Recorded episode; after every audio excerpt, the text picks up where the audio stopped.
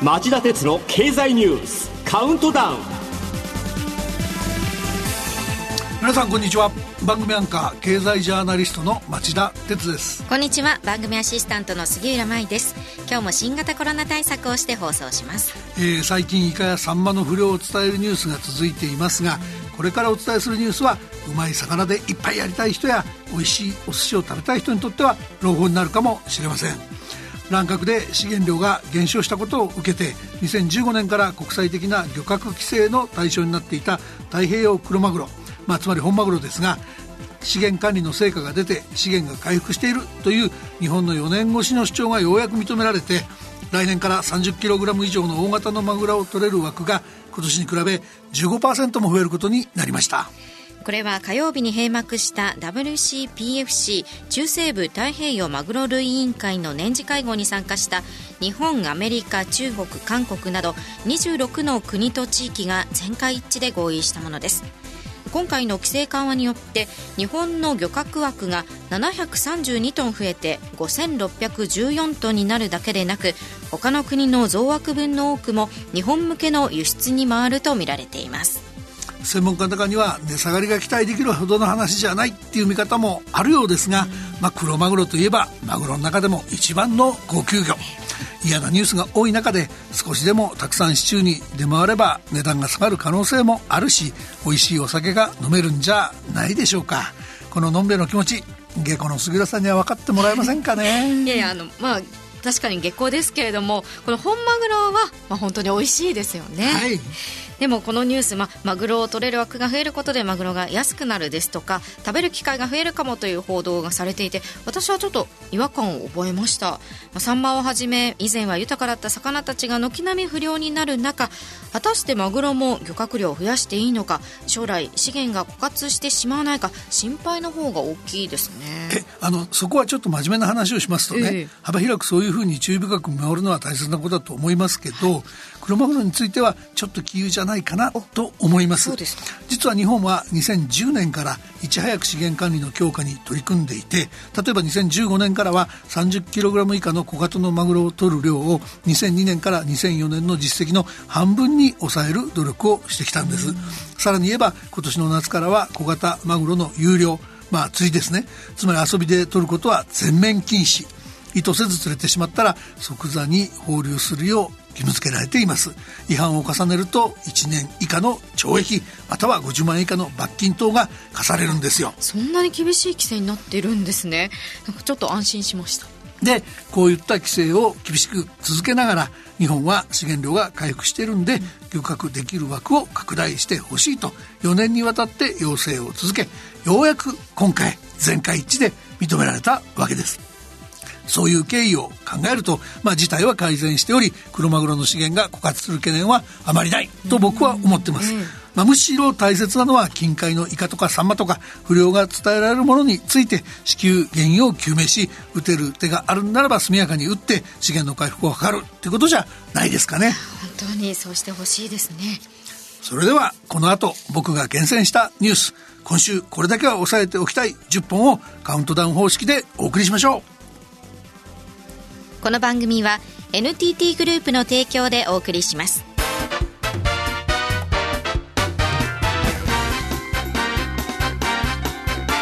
町田鉄の経済ニュースカウントダウン。はい、では10位のニュースから始めましょう。昨日、格付け会社のフィッチ・レーティングスが中国恒大集団が一部デフォルトと認定し、格下げを断行。恒大はグループ会社が発行したアメリカドル建て債の利息8249万ドル、およそ93億円を期日の先月6日までに支払うことができず、30日間の猶予期間に入っていましたが、猶予期限の日本時間今週火曜日午後になっても利払いが実行されなかったと複数のメディアが報じていました。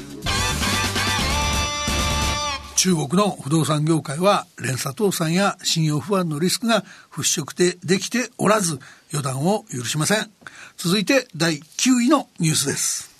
月曜日、楽天グループの独占禁止法違反の疑いが明らかに。公正取引委員会は楽天市場で導入した送料を出店者負担で無料とする制度について、優越的地位の乱用に違反すると疑われる事案があったことを明らかにしました。しかし楽天側が改善措置を申し入れたため、その実施を確認できれば調査を終える方針だということです。アメリカの GAFA や中国の BAT に対抗する和製プラットフォーマーという触れ込みで、政治家の中には応援してやれという人が多い楽天ですが、2018年1月の送料無料制度の導入の発表以来続くトラブルを見ていると、楽天がなぜダメなのか本当によくわかる気がします。例えば今回、公正取引委員会が突然独占禁止法違反の疑いを認定した経緯です、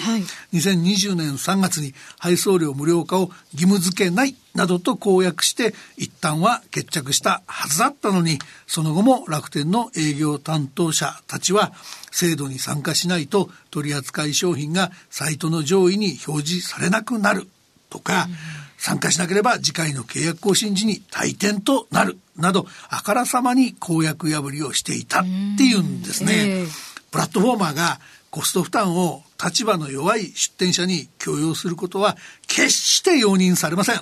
今年の7月から9月期も連結赤字が続く楽天は、資金繰りに余裕がないのかもしれませんが、自社でコストを負担できないならこういう商法をやる力がないと言わざるを得ないんです。あと一方の公正取引委員会も相変わらず競争の番人として失格です。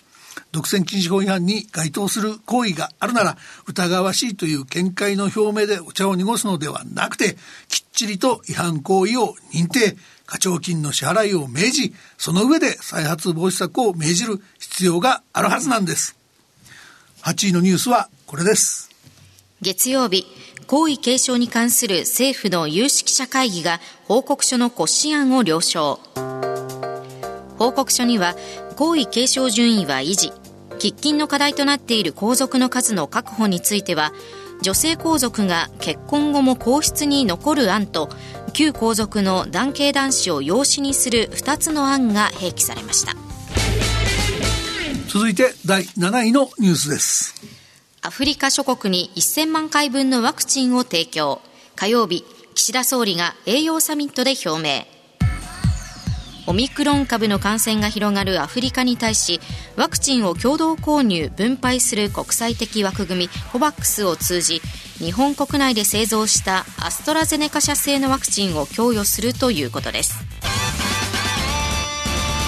オミクロン株がどこで誕生したかはまだ明らかになっていませんが、南アフリカで発見されて急拡大していることは、日本国内でいくらワクチン接種を進めて感染を抑えても、途上国などでワクチン接種が遅れて新たな変異株が登場すれば、また世界的な感染が繰り返されかねないことを連想させる動きです。オミクロン株は引き続き注視していかなければいけませんね。その通りですね。ただ残念ながら現時点では日本にはまだ自国製のワクチンがありません、それでもCOVAXへの貢献は重要な使命なので、このケースは政府の対応が適切だと思っています。6位のニュースはこのニュースです。アメリカバイデン大統領が主催する初めての民主主義サミットが昨日開幕。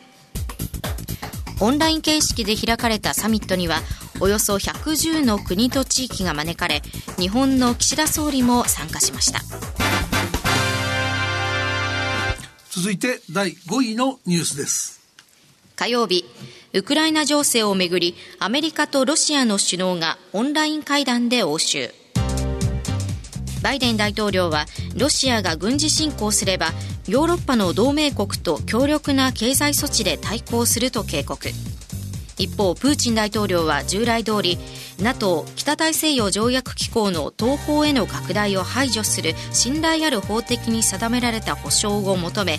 話し合いは平行線をたどりました。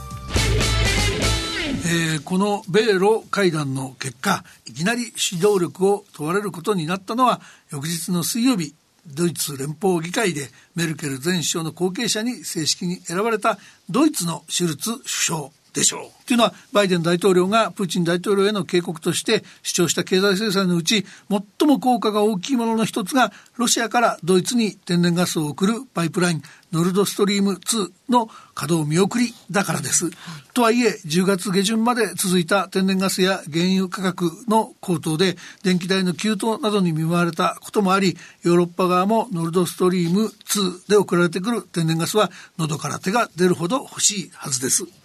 2014年のロシアのクリミア半島併合以来続くウクライナへの攻勢を抑えるための経済制裁とはいえ、ドイツ国内だけでなく EU 全体もノルドストリーム2の稼働停止で一本化していけるのか、早くもシュルツ新首相が大きな試練に直面した格好となっています。続いては第4位のニュースです。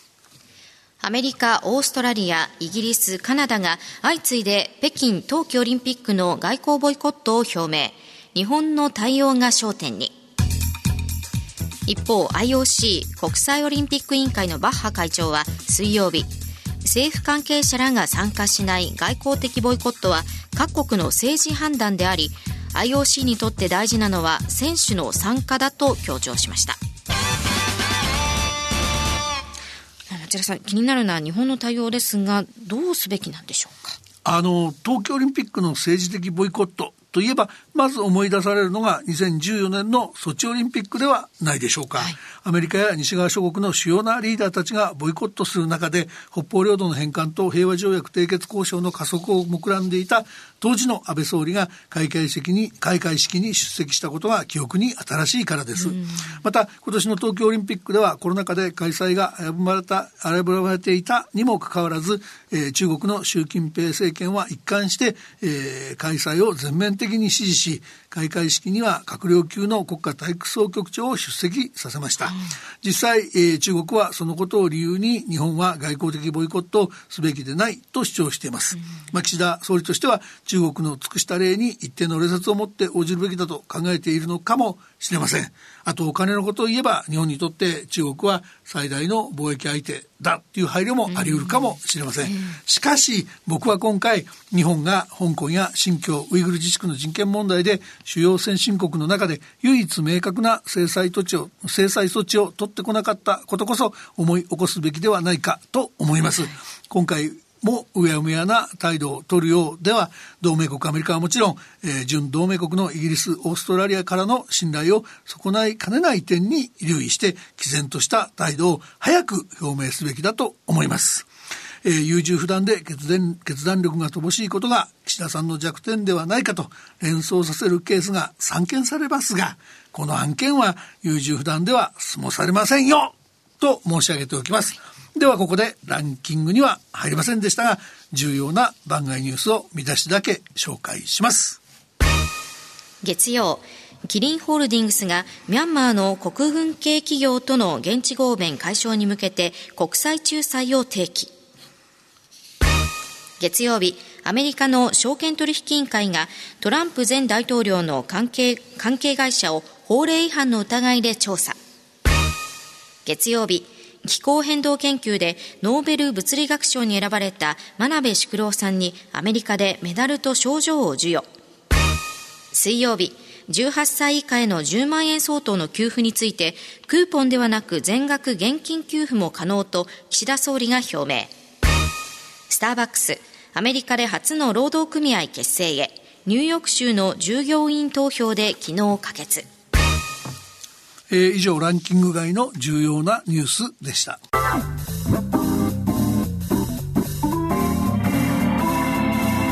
町田鉄の経済ニュースカウントダウン。3位のニュースはこれです。オミクロン株の感染確認地域が53の国と地域に拡大。イギリスでは公共交通機関などに限っていたマスク着用義務を映画館や劇場に拡大。アメリカでは企業が来月予定していた従業員の出社再開を延期する動きが相次ぎ、ウィズコロナ戦略の見直しが加速しています。2位のニュースはこれです。今日、自民党と公明党が税制改正大綱を決定へ。大綱は賃上げの税制優遇や住宅ローン減税の延長を盛り込んだものの、富裕層の金融所得への課税は先送り、注目の炭素税への言及もありませんでした。今回の税制改正で目立つのは、賃上げをした企業に対する税制優遇の拡大や住宅ローン減税の延長といったいわば、税制版のばらまきです、金持ち優遇で不公平税制の極みといわれる金融所得課税の見直しは期限を切らずに先送りしたほか、政府が掲げるカーボンニュートラルやカーボンニューディールの実現に不可欠だと言われる炭素税の導入は今後の検討課題にすら挙げませんでした。来年の夏に参議院議員選挙が控えていることへの配慮かもしれませんが、こんな税制改正では安倍・菅内閣に続き成長戦略はおぼつかないと思います。では今週1位のニュースです。3回目のワクチン接種、国内在庫では賄えず。昨日の国会質疑で岸田総理はアメリカファイザー社との供給契約に関し、スケジュールの前倒しについて交渉を進めている段階であることを明らかにしました。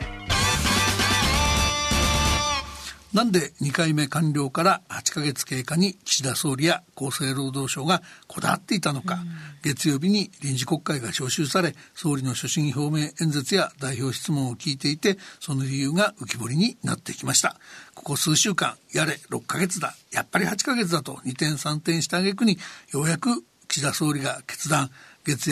曜日の所信表明で8ヶ月を待たずにできる限り前倒しすると表明したかと思ったら、後藤厚生労働大臣が翌日の火曜日の記者会見で、国内にはおよそ3800万回分しか在庫がなく、全国民を対象に3回目の接種を前倒しで実施する分量が確保できていなかったことがバレちゃったんですよね。これはお粗末でしたよね。そうした中でオミクロン株が登場し、ヨーロッパ諸国は接種間隔を3ヶ月から5ヶ月に短縮する方向に舵を切ったのに、またしても日本はワクチン確保に遅れを取ったというのが実態なんです、去年からの苦い経験を生かせない政権であることも残念ながら浮き彫りになってしまいました、優柔不断でもたもたしてちゃダメですよ、岸田さん分かってますか。以上、今週の経済ニュースカウントダウンでした。町田哲郎経済ニュースカウントダウン。この番組は NTT グループの提供でお送りしました。この後5時35分からの町田鉄の経済ニュース深掘り、3回目接種だけじゃない、所信表明演説で浮き彫りになった岸田総理の問題点と題してお送りします。それではさようなら。